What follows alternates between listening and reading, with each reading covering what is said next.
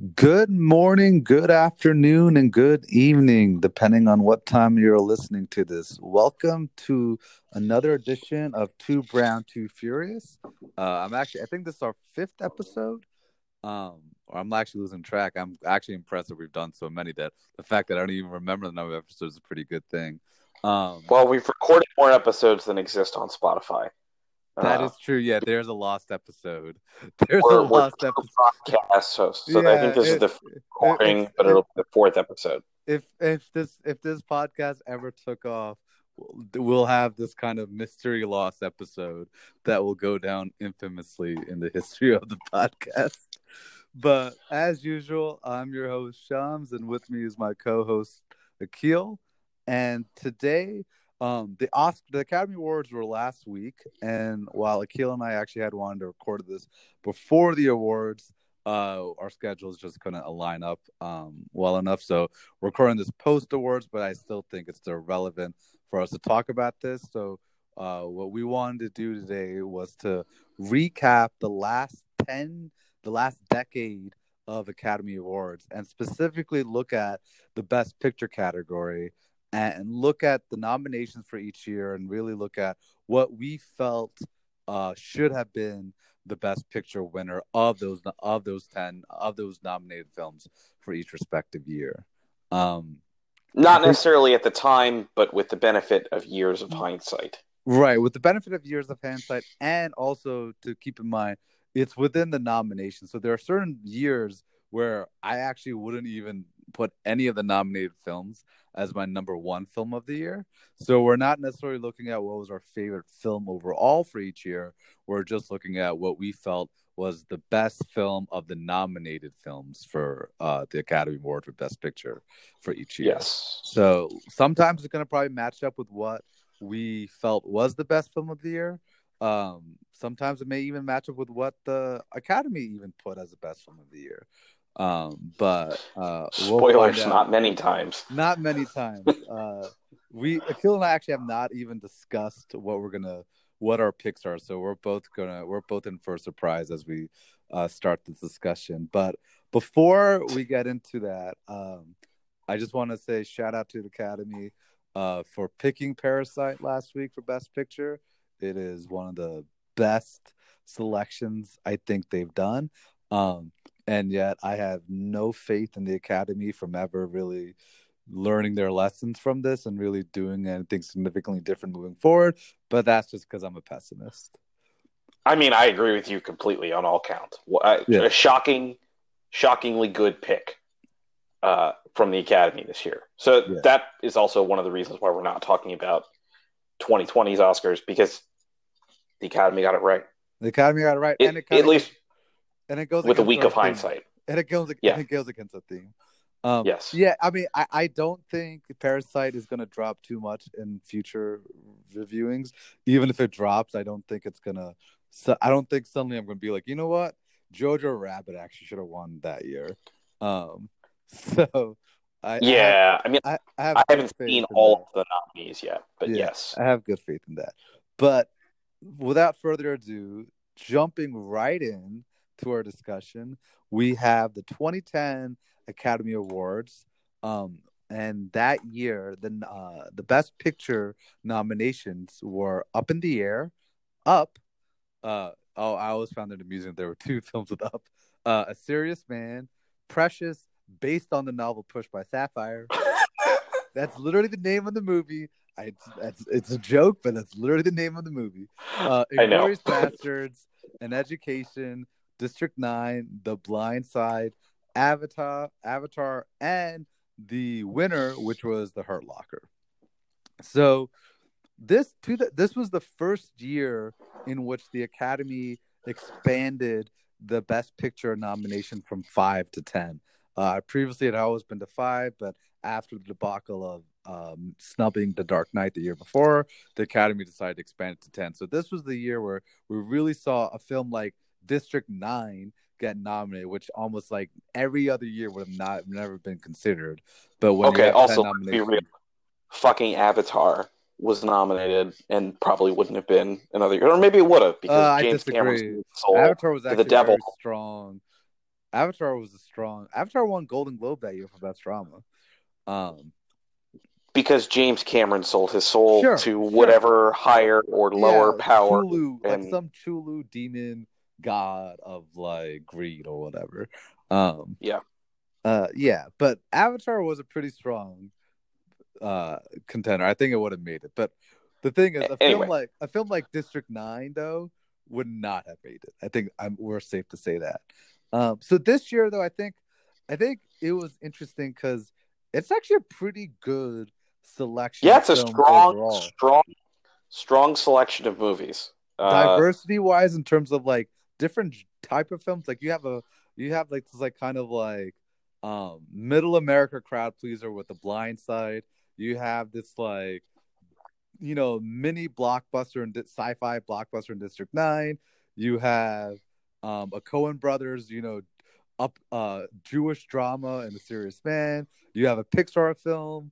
Um you have obviously avatar. So it was a lot of different you know it was a pretty wide range of films and a lot of them were good like to be honest like i don't really hate most of the films here Yeah, I mean, I would. So, in with the benefit of hindsight, you know, ten years of hindsight, um, you know, the Hurt Locker at the time, I felt like was was a was an incredible movie, and now, honestly, I don't really recall much about it. Um, so, I don't. I mean, from among the nominees, I don't think the Hurt Locker. In fact, I know the Hurt Locker doesn't crack my top three. Um, uh, which is not to say it's a bad movie. Um, because in other years, I think that probably would have been a, a strong winner it, with hindsight. But uh, in this year, um, I think there are three movies, and I'm guessing you you would agree with me on at least. i think our these. number one i know for a fact we're going to agree with but yes I don't actually know that that's our top but two we'll let's see our top two So, probably agree in, with. Inglourious Basterds and Up are, I think, the two Yeah. um, that I think you and I will agree on, and I love the movie Up in the Air. Um, oh yeah right i forgot you love that movie Yeah, and and this is gonna, I'm going to say this probably a couple times, but there are some movies in here that I recognize that are like they're almost like they're specifically designed to appeal to me. Like they've got like snappy dialogue and they're shot in such a way that's sort of like moderately uplifting um, with like an interesting color palette and they're funny um, but also take on somewhat serious topics and so up in the air does all of those things and Yeah. i just really like it i just really really like that movie um, that said i think if i was if so if i were to redo the best picture winner i guess i'm just going to go out and say it i'll go first up is my pick Uh, that's yeah. I I wouldn't push. I mean, I think for me, it's between Inglourious and Up. Um, yeah uh, it's hard to pick between those two because they're very different type of films. Um, personally, I probably would. I would give it to Up, and I'm this is the. I'm going to be a bit academy here, but I would probably give it to Up just as a recognition that hey, no animated movie has ever won before, and the Academy should say, you know what, animated films are films too, and just because it's you know computer generated doesn't mean it can't have the same type of emotional impact that any regular film can have. And the fact the first 10 minutes of up oh is more emotionally affecting than like 99.99% of anything that's ever been made in Hollywood. yeah, I saw The score of that movie is uh, iconic. The visuals are incredible. It's funny. It's poignant. It appeals to all ages. Like the fact that that movie, and Pixar has made half a dozen movies that you could say that about. yeah, Uh, and the fact that none of them have really even been serious contenders for Best Picture is like a major, major uh, uh, pox on the I Academy. mean, it's the I same. think. It's the same issue to some extent. The it's a similar. It's not the same exact, but it has somewhat of a thing with the foreign language. Is that because it's a separate category, people are like, well, they have that category for to win, so they don't need to win Best Picture. Um, and it's stupid. Um, I yeah, that's say, I that's really so. dumb. Hurt Locker to me is still a really good movie, and I think it's still probably the best Iraq War movie ever. But that's a low bar because for whatever reason, the Iraq War movie genre just never became great. Um, that's a topic for another uh podcast. I think to really Yeah, I mean, we, what a happened, happened there. Yeah, Um, we should. Yeah. That said, obviously, Hurt Locker, Kathryn Bigelow was the first female director to win Best Director, so I think it was very good that Hurt Locker, you know, got the recognition for her, and also got the recognition for the uh, as an Iraq War movie. So I wasn't upset with it, but if I were to redo it, I probably would have picked between Glorious and Up, and you know, it's a coin toss for me at that point. Honestly, um, it's I, I probably would just go with Up for the reasons I just said. But a lot of good movies. I mean, to me, Up, Up in the Air, Inglourious, um, District Nine, A Serious Man, and Hurt Locker to me are all movies that I enjoyed watching and have I've actually I've seen all of those movies twice because I enjoy them that much. So um, it was a Yeah, I mean, you, so you very strong. you year for hit- me. you have historically, uh, I think, rewatched a little less than I have, um, and so I've seen, I've seen, I, I've seen a lot of movies multiple times, and that's not really a statement about whether I like it. The thing that for Right, me is that ten years on, I have very like strong memories of many of these films, yeah, um, like A Serious Man, uh, Inglourious, Up, Up in the Air. Like I, I know yeah, I, I remember specific scenes and moments from those films as being noteworthy, and that Yeah. I think this was a really good year. it was a good year. Yeah. Uh, so I think yeah, I think Hurt Locker not a bad choice, not a choice I would be angry about, and I am even angry about you know this day. Uh, respectable choice, but if we were to redo it, we would uh, go with uh, Pixar's Up for that year.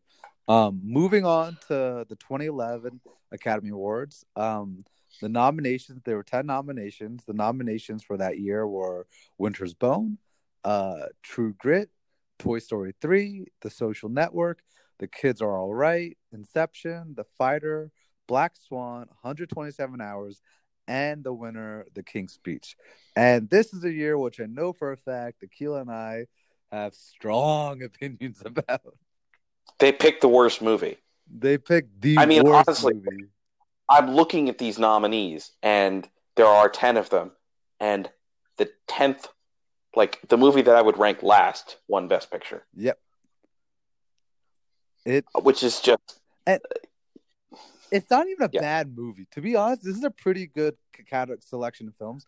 I don't hate King's Speech as just a, a movie. I think it's a fine, his you know, fake historical crowd pleasing. it's not the it's it's not the worst best Best Picture winner of the decade.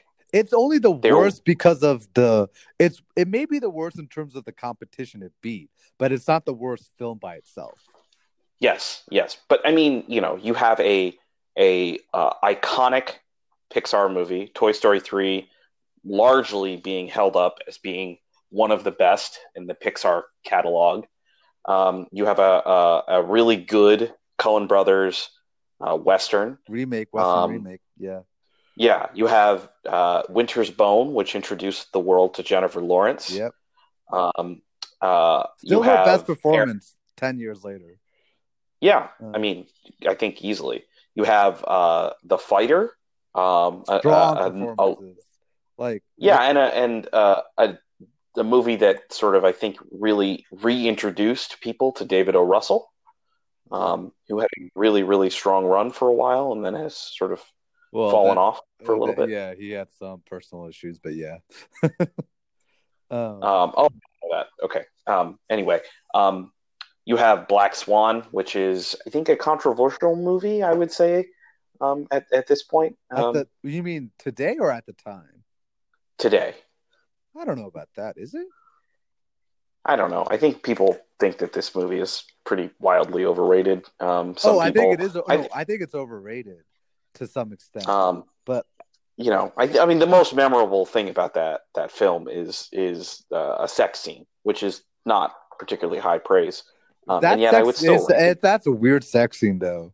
There's like Yeah, it really is. going on in that sex scene. yeah. Well, yeah. Um, you have 127 hours, which is like a Experimental type of surprise- film in some ways. and a surprisingly good one. Um, yeah, and the kids are all right, which is like another movie that I think I suspect if I were to rewatch that movie today, I would like it even more. When I watched it, you know, It's a 20, it's a very it's a very well done like indie you know melodrama comedy.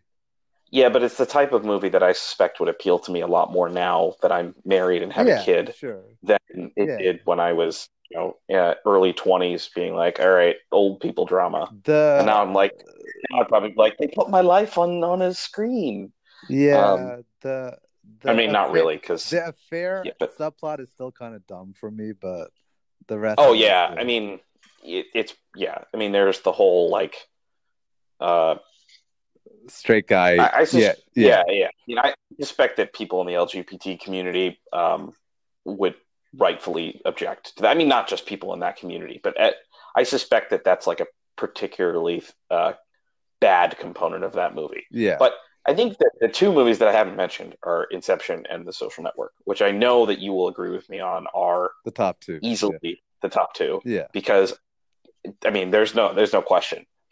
Um, I mean, we did a best of the decade thing, um, although maybe that one was the one that was lost to the ether. Um, I don't know maybe it was. I don't remember. Um, was the one that lost to the ether. um, and I think we both talked about Inception and The Social Network. As I mean, being, they're. I think to keep it simple, they're still ten years later two of the most iconic films of the last decade. I think people they're influential, they're important, and people still love watching them to this day. Um, their Yes. their legacies are fairly secure, right? Um, uh, even if you don't like the movie, you cannot really write the uh, story of cinema without them at this point. Um, so yeah, you said it right there. I Yeah. think that's it. so they're great. I think I would. I mean, I think I think you and I can both maybe predict this that I would lean towards Inception, and you probably lean towards Social Network.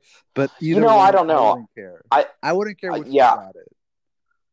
Yeah, I, I mean, I agree with that, but um, I honestly, I think the social network has probably aged a touch less well, um, just given all that we have learned about Mark Zuckerberg But that and Facebook.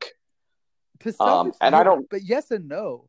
I mean, there are things that go in that film where you realize you're like, oh yeah, like this dude would become this asshole that like just thinks he should be able to like essentially just control everyone's private data.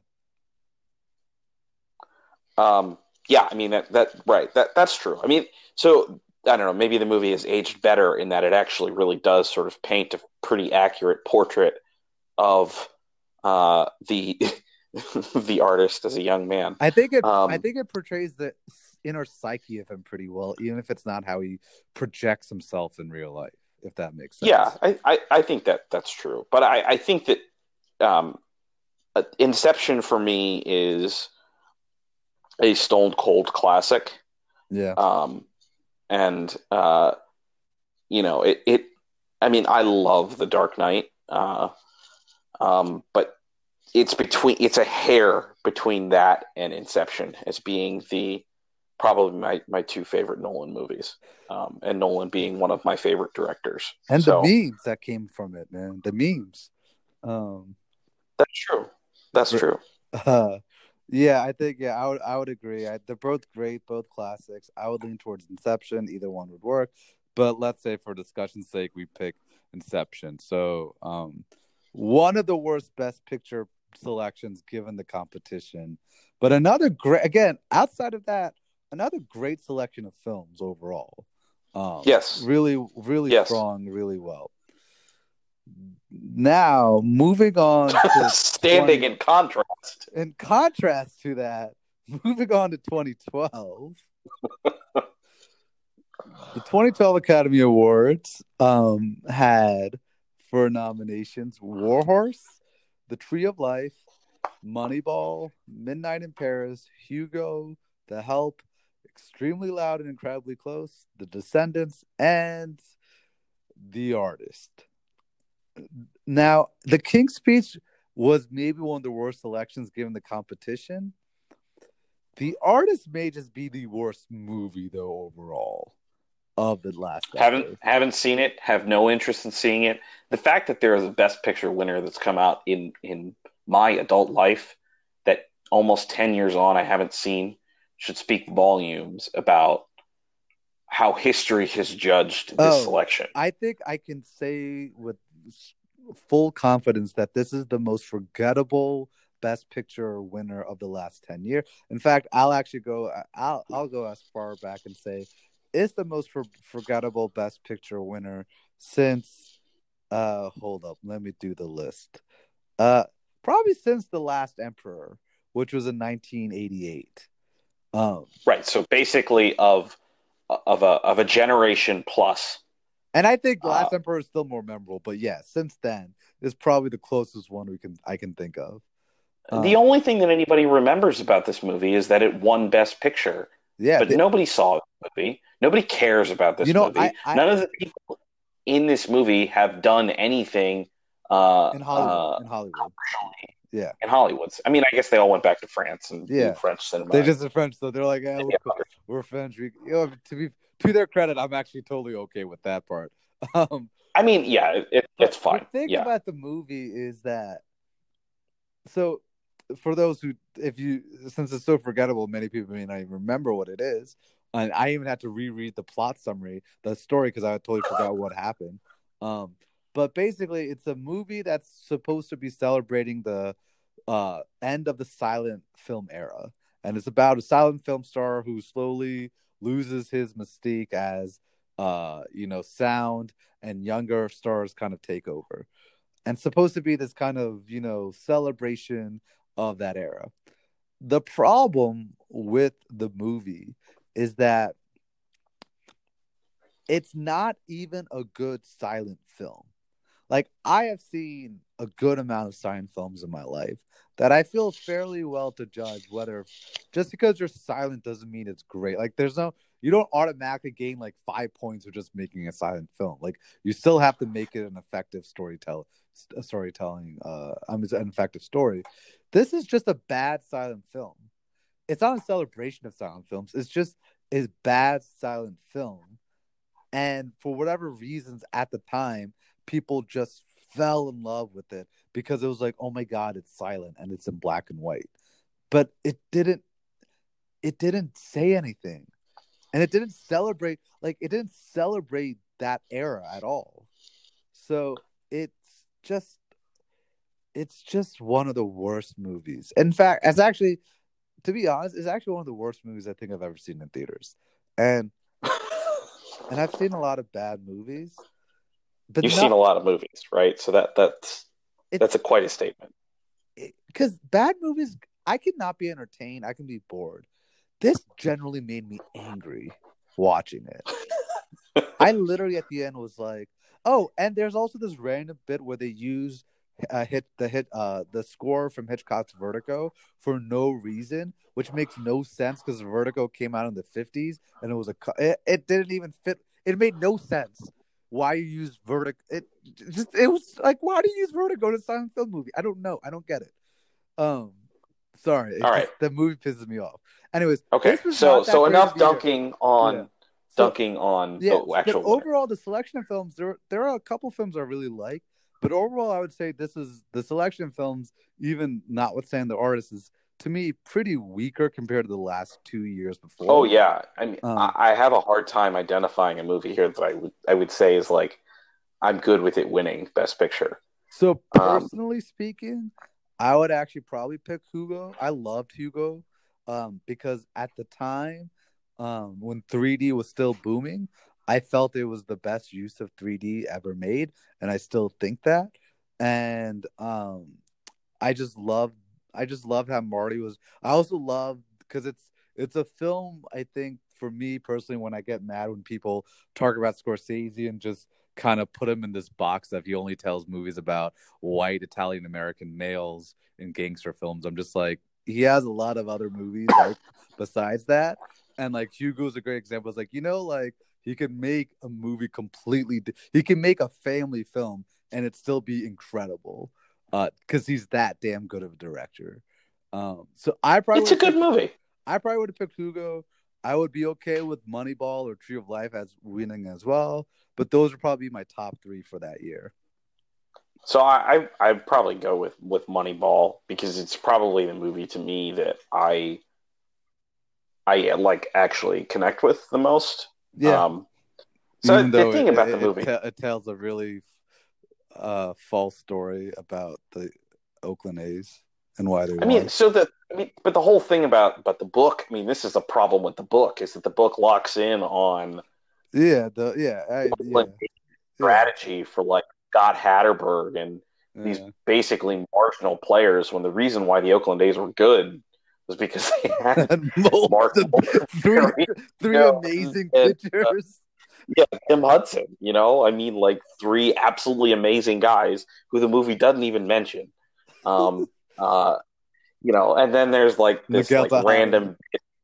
Um, oh yeah, Miguel. Yeah, um, you know, and then there's this random bit at the end where like Brad uh, daughter character yes, who may not even be real, yeah, who like who, who does the song? Yeah, who who like acts like she wrote wrote this song that like actually somebody else wrote, but the movie takes place in like early 2000 and the song like, came song out in the was written 2000s. Yeah, and um, but that said, uh, great performance by Brad oh, Pitt. Oh, yeah. Love the writing. Oh yeah. Uh, Jonah Hill is great. Um, and it's a it's an Aaron Sorkin movie, right? So this movie is like specifically designed to appeal to me. Um, I'm surprised you didn't you didn't give uh, Warhorse a little more love. I like Warhorse um, a lot, but not. I mean, I mean, I like Warhorse a lot, but I like I like. First of all, I would still pick Hugo, um, and I would still pick True Life and Moneyball. It wouldn't be in my top three.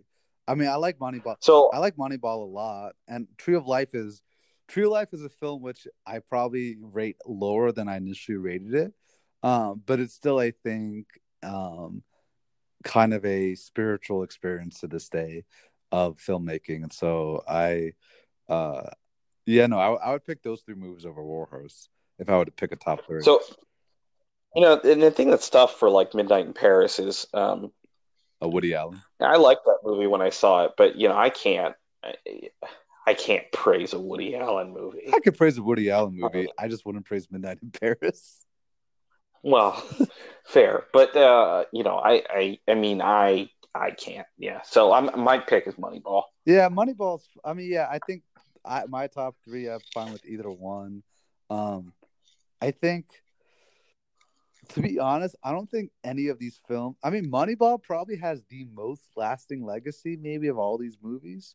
Um, and so maybe that's the right pick, just to go from that angle but even that, I don't think Moneyball's legacy is that significant and great, to be honest. So I would say over. No, I don't really think any of these movies are. Yeah, so in, um, in the um, end, I think this is a fairly, fairly forgettable year overall. Um, um, so I mean, I think I think the movie that probably you know like the best. So the, the movie that from that year that probably has had the most influence probably Bridesmaids. Uh, that's that's um, not um, that's partially true. I would say there's a second film. Uh, what are you going to leave me guessing? I'm, I mean, am I forgetting uh, something? Uh, you're forgetting, you know, arguably the greatest movie of the last decade. If I, whenever I wake up on a certain day. oh, Drive. Yeah. Okay.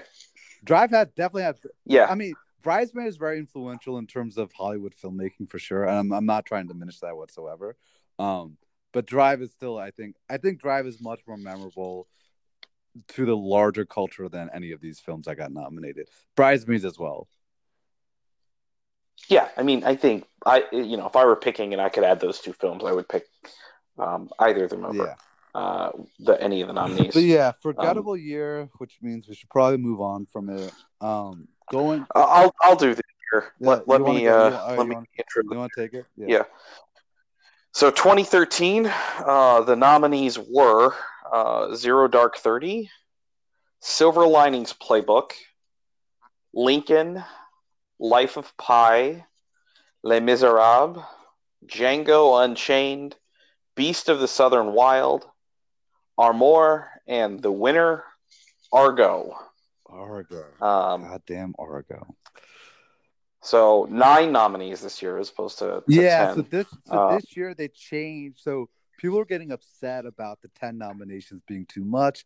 So then they changed the rule this year that they still allowed for a maximum of ten, but a film had to Yes. hit a certain minimum threshold to get nominated. yes. So that's why starting from this year, we never necessarily always got ten nominations. I don't think we've had 10 nominations. Uh, we'll find With- out. I, I'll have to look it up. I, we'll, we'll we'll find out as we go through Yeah. this list. yeah, as we, as we go. So Argo won. Um, you know, I mean, I- so in keeping with the previous ones, I uh, I would pick a different movie um, here. I, I Argo is is a movie that is overrated because it depicts Hollywood as being much more important than it actually is, um, which is a, something of a theme among really bad Best Picture winners. Cough, the artist, um, uh, and probably ones that we'll get to going forward. Um, I think that they're, you know, as a collection of movies, this collection of nine movies is easily better than than 2012 and is probably a, a reasonably solid year. I mean, you've got Zero Dark Thirty, a another Iraq uh, war movie Not really. um, by Not really. well, I mean, it sort of is. I wouldn't consider. I wouldn't put it in that category. Um, I mean, they're It's not really okay. about the I mean, war. it's a war on terrorism. It's not really about the. It's not about. It's it's war on terrorism. Okay, it's not about the war in Iraq. Yeah. It's about the war on yeah. terrorism, right? Related, but not the same. Yeah.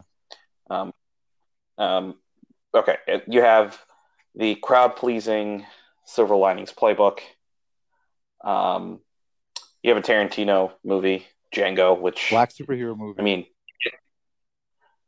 yeah, and, and and in any given year, you would probably be, you know, if there's a Tarantino movie, you could probably make a case for it winning Best Picture, right? Um, yeah.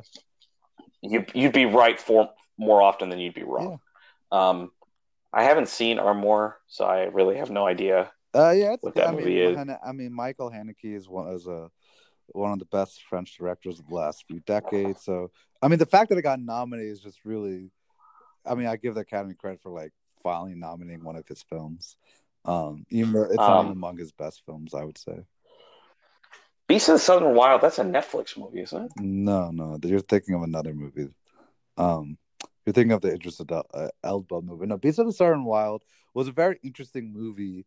It was kind of this like fa- this fantasy coming of age film set in kind of the new like uh New Orleans area where you have this um this little girl kind of going on this kind of like Huckleberry Finn type adventure, but there's like it's it's like it's like kind of hidden fantasy there. So there's like these like giant animals and stuff like that so it's a, Right, right. That's it's right. an it's, That's it's right. Yeah. it's an interesting film i think it's a film which was very affecting at the time um and i think it was a film people thought was going to be like one of these like classic movies and shockingly i just think it never it never really got remembered after the year it was released and it kind of got forgotten um um a lot of these movies i think got forgotten actually in the end um uh but Yeah, so I mean, in terms of the like the one that's probably most memorable ten years out is Django, but I mean that might be a, a function of it being rewatched by anybody who's interested in Tarantino. Um, you know, you remove that factor, I'm not sure that any of these movies are are particularly memorable um, beyond what I would I would say is my pick for for what I would give Best Picture. I'm curious if you agree. i don't know Um, i'd give it to lincoln Yeah, Lincoln. Okay. I Yeah. I wasn't sure. I was like, Yeah. I was like, where are we going with this? um, Well, so I mean, it's uh, it's kind of absurd to me that Lincoln isn't. yeah, we've talked about this. It makes no. It's, Yeah. It, like it, Obama we run uh, had just re- won re-election. Michelle Obama even presented Best Picture this year. I remember. Um, it's one of the best performances maybe ever. Um, I think you can get rid of maybe on that. It's one of the best performances ever um, by Daniel Day Lewis. Spielberg. I mean, it's and the whole the whole cast is great. To be honest, it's not even just Yeah, him. I mean, what didn't didn't Sally Fields. they have nominated all the all of the categories Yeah. and Like the Spielberg is great. Direction is, of course, this is one of those films where, like, Spielberg is so big and famous and just powerful that sometimes people forget that, like, you know, the reason why he's so famous and great and big is because he's an amazing director. And like Yeah. we like I feel this last decade was just this decade where Spielberg was still killing it. Like I loved so many of Spielberg's films from this last decade. And like people just like forgot that like he's this he's still he's still one of the best directors of in the world. Like today. It's not like he's like like today if I had to make a movie, he'd be in the top 10 directors I want to make a movie. Like he's yeah still amazing and this film w- required someone of his craft to make to be what it is. Um yeah i think it's the i think it's the most important film of that year. I think Django is probably more memorable and has lasted longer but i think that because daniel day-lewis performance is so strong i don't think lincoln really will ever get forgotten because i think everyone still kind of knows that like yeah daniel day-lewis just like killed it in that movie.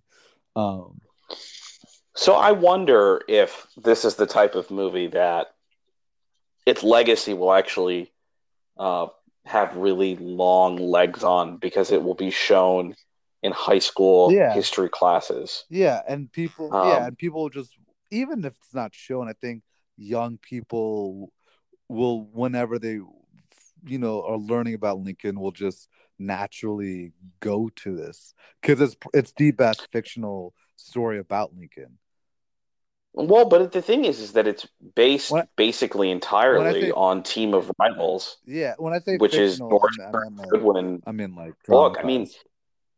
Yeah, I mean, it. I think it is dramatized because it's a movie, but I think as far as like major motion picture history, I think it's pretty. It's on pretty solid ground. yeah i don't think there's too Uh, much issues with the accuracy of it yeah. I mean, yeah, you know, I mean, and I you would probably. I'm sure somebody's Oh, done a write up of nitpick all the stuff Yeah. yeah for sure Yeah, but I mean, I think that like overall, you would have. I, I, I would. I have no problem being like Lincoln's the choice. It's a. It should have. It would have been a worthy Best Picture winner. Um. And and you know, not just on the strength of Daniel Day Lewis's. It uh, yeah, it's a it was a weird um, it was a weird year. I mean, I think I don't know. It's it's a mystery to me. I'll never really fully understand it. But I think um we should probably move on because we're only four years in, so we want to keep keep this train moving. Um, you Yeah. want to go with 2014? Yeah, I'll do this one. 2014 uh, nominees were The Wolf of Wall Street, Philomena, Nebraska, Her, Gravity, Dallas Buyers Club, Captain Phillips, American Hustle, and the winner, 12 Years a Slave. So this is a this is a selection of films that I really really like. Um, I agree with overall, you. There's not a bad. there's not a bad in- movie in- for sure. Um, and there's a lot of really good ones. Um, Yes. and uh, it's weird. So I really, really like Twelve Years. Of, I, I, I, I was very moved by Twelve Years a Slave, yes. and I'm perfectly fine with it winning. But like, if I were to be very like technical, or oh, like if I was just to be truly honest, I mean, Wolf of Wall Street is probably my favorite film of the bunch, and also I think the film that I think has been most remembered of all of that. So I think Wolf of Wall Street has emerged as a modern classic. yes, and I think that like the film has really will have really long lasting legs. I mean, Leonardo DiCaprio really should have won an Oscar for um for his acting in that movie. Yeah, Um, he couldn't stop the McConaughey but- man. Yeah. Um, Uh, and so, like, I think Wolf is a is a stone cold classic. I mean, Twelve Years a Slave though is I mean, is a brutal movie to watch, filmed unbelievably beautifully, which is uh, like a really really stark juxtaposition that I think makes it really powerful. Um, so like I, I'll uh, you know like I'm totally good with 12 Years a Slave winning. But I, I would have to agree with you that Wolf of Wall Street is is probably the more uh, you know with with the the arc of history behind it, probably the more influential movie. I would also give a shout out to the movie Her. Yeah. Um, as being uh, a film that I think uh, has has aged particularly well. Um, in a film that I think doesn't get enough credit for actually being like incredibly uh, innovative uh, in its storytelling because it sort of starts off as this uh, vague, um, weird-ish love story, but then it actually ends up being like a pretty interesting sci-fi story while still not really losing the the heart of of the love story. Um, and I think it actually really commits to its premise in a way that is um, really rare in in a film. Um, and so, you know, for me, her is is a movie that I uh, I probably overrate relative to to what it would thinks, but I, I I think it's worth remembering. Oh, I think hers has a pretty strong like. I think a lot of people still remember her. I mean, I think, you know, I think people, um, at least from my just social circles, when they talk about you know AI and um, um, yes, and virtual assistants, and her, I mean, her comes up a lot, right? Like when I, when, when I'm having those discussions. Uh, I personally, I like the movie a lot. I I didn't particularly like the ending of it. Um, I oh, see, I loved the ending. I thought it committed premise. Yeah, I just I don't know. I didn't really like I, I don't know. I, I never really liked the ending. I was I was It's controversial, right? I think it's not a, a neat ending. It's it's a it's a difficult one. Yeah. But I, it's true to the story that it tells. Yeah. But it's it's definitely the the one it, it's actually very influential because it definitely started not in terms of mainstream, but a lot there's if you a lot of these uh um a lot of Netflix and these like streaming movies have a very similar premise that hurt or there's there's been a lot of the kind of AI virtual assistant movies um, that have come out post her. Um, none of them have been that big, none have been that great, but there's been a l- huge wave of them. A lot of them are on like Netflix and Hulu, and you'd have to like search for them. But uh, it is, I think, a fairly influential and, and impacting film. Um, and I think it is a film which, as society grows and progresses, and as AI and virtual assistants progresses, um, its legacy will probably get enhanced, unless you know the projection of these technologies turns out to be very different than where they're heading right now. Um, yeah, I think that that's true. But but you know, with with six years of hindsight, we're yeah, no, it, it's it it's much more it, it yeah, it's not completely inaccurate in what in how it projected the world. Um, it's actually yeah. fairly a lot of the stuff it projected was fairly on point. Um, yeah. So no, I yeah, I, I think, and then you know, shout. I'll also give one shout out to Gravity. I have issues with the movie, but I do think it was, it's still a technical achievement that um, should, you know, I think is going to be remembered for that. Um, I don't think people will necessarily. It it won't be. It'll its legacy will diminish over time because if you don't see it in theaters, you're not going to get that same yeah. impact. But and that's the the challenge with that movie is that like you can't recreate. No, you can't. The experience. But I think for the people who saw it, it will still have. They'll still think of. They'll still have a place for it in their eyes as you know this technical achievement film. Um, even if I don't personally like it that much, but I do think in many people's minds that's a when people think of like you know, films like space films Gravity will be one that they would think of, and it actually kind of helped started that trend. Uh, it started the Yes, it did. it started the space prestige fall dr- uh, drama trend because after it was, Yes, uh, something that has persisted. yeah, Yeah. the subgenre that just got came up and then just now fully exists with uh Gravity, like The Martian and- Interstellar, First Man, Arrival, Yeah. uh, this year we had Ad Ad Astra. Astra. Like it's just all these Yeah. films just came up. I'm just like, all right, cool. Like I'm into this. Yeah in the same way that that American Sniper started the January War movie. Yeah, Uh, Lone Survivor, baby. uh, Yep, Lone Survivor. Yeah. And then that Michael Um, another- movie. Another thing I want to point out is that the um the acting among the the the Best Picture Oh, nominees. phenomenal. Yeah, I mean, so. Captain Philip, you have Nebraska, iconic- dude.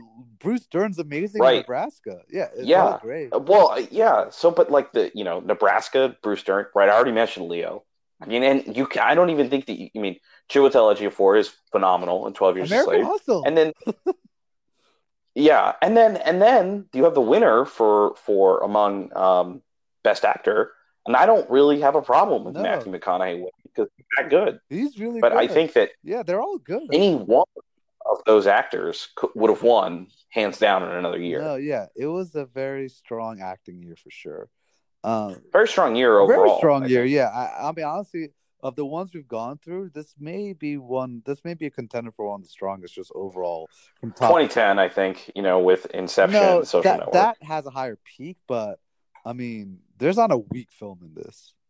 Or 2011, I should say. Yeah, Um, there's not a weak film in the 2014 Academy Award, but maybe at That's true. maybe at the end we can maybe take a quick. We'll we may recap at the end, but we're now halfway through, right? Or am I counting wrong? One, two. Yeah, no, you're right. We're halfway Yeah, through. We've gone through five. Um, so moving on to the 2015 Academy Awards, um, uh, we had uh, Whiplash, The Theory of Everything, Selma, the the Imitation Game, uh, The Grand Budapest Hotel, Boyhood, American Sniper, and Bert. The winner, Birdman, or in parentheses, The Unexpected Virtue of Ignorance and parentheses. Um, this is a very interesting year to look back. Yes. on. Um, Yes. this is very. So I think you're gonna be. sh- I think you're gonna be surprised by my pick, but this is a very. This is an interesting year. I'm just gonna keep saying that because I don't particularly hate any of these movies, to be honest with you. oh, I hate the theory. Oh, of actually, no, I hate the theory of everything. What am I talking about? Of course, I hate the theory Yeah, everything. yeah. yeah. That's a bad What a bad that, That's a bad, bad movie. bad Uh, movie. But I yeah. mean, so like, I mean, they're all very different. I mean, Boyhood's obviously just like you know, insane experimental coming of age drama. American Sniper, even though it's you could say it's propaganda. I think it's pretty damn good propaganda. I'll be honest with you. I don't think it's a bad movie, even if it's propaganda. Um, It's not a bad movie. It's not a bad movie. I know, Like I don't. It's not. Yeah. I, the political statements made by that movie are like completely antithetical to me, and I'm guessing. I, no, I'm not guessing. I know that you agree with Yeah. that. Um, and you know, there's the scene with uh, the fake baby, which is like I hate it. Like I hate that scene so much. that. Everybody hates that scene. Like uh, the fact that that's in the movie is just insane. But it's not a bad Um, movie. but it's it's not a bad movie. But it yeah, I mean, I, And then you had, I mean, Birdman winning is, I mean, when I look at it, I'm like, I mean, Birdman is such a strange experimental type film. And it won Also- Best Picture, which in some minds I'm like, all right, that's like respectable. But I actually would probably repick this year. So I'm I'm good with Birdman winning, um, but I, I would also be good with with um, one of two other movies winning too. I mean, one Um, is Boyhood, right?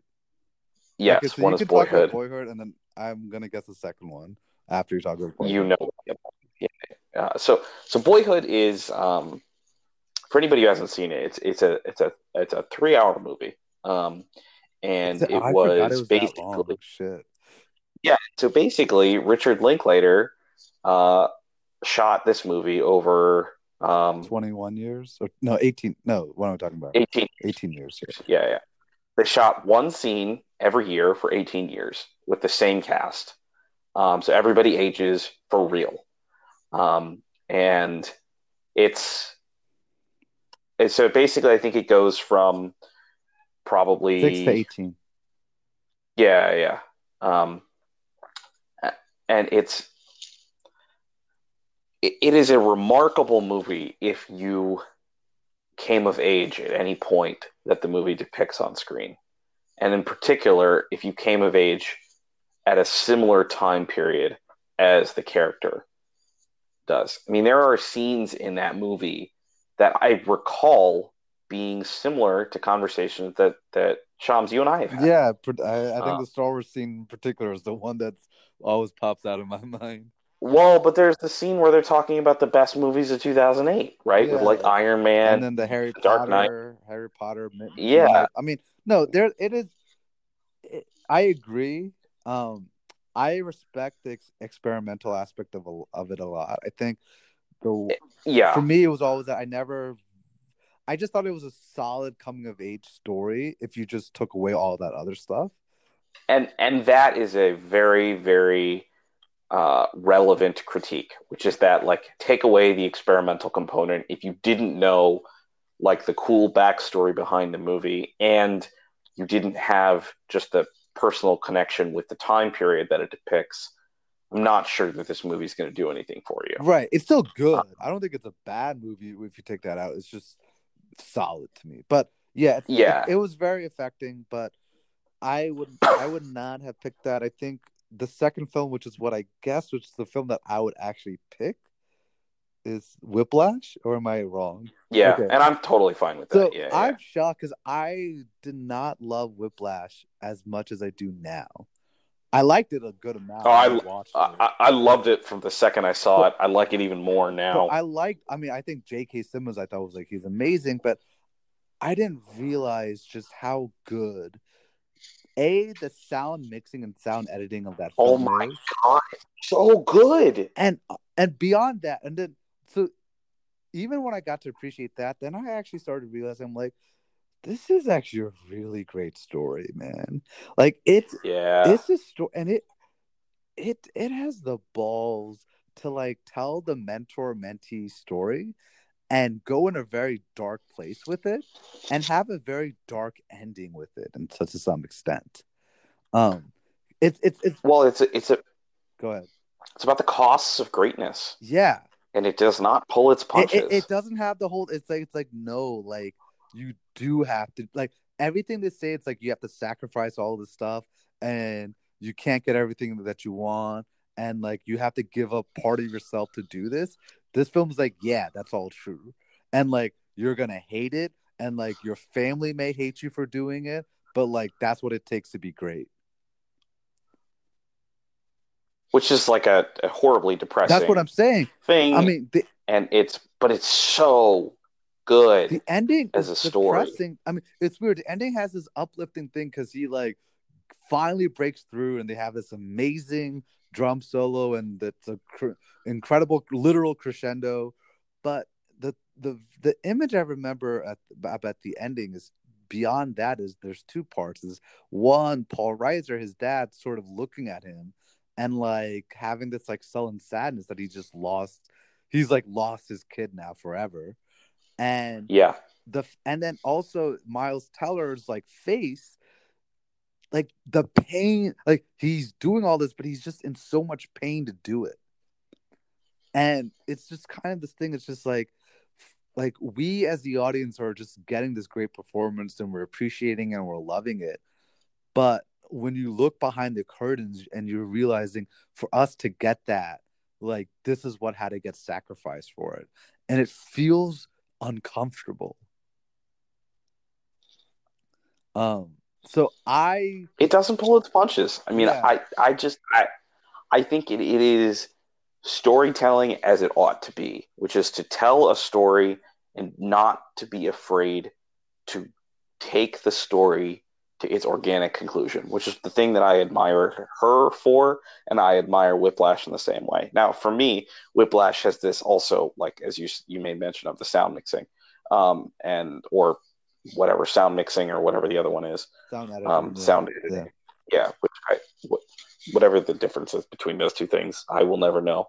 Um, but it, it does both of them well, um, uh, and so you know, on the strength of that, I'm totally good with that. I would have been fine if that had won Best Picture. Yeah, no, it it was it was it's a film, and I think it's a film whose legacy has is growing. I think you know, not my tempo has kind of become a semi sort of Yeah. iconic line from it.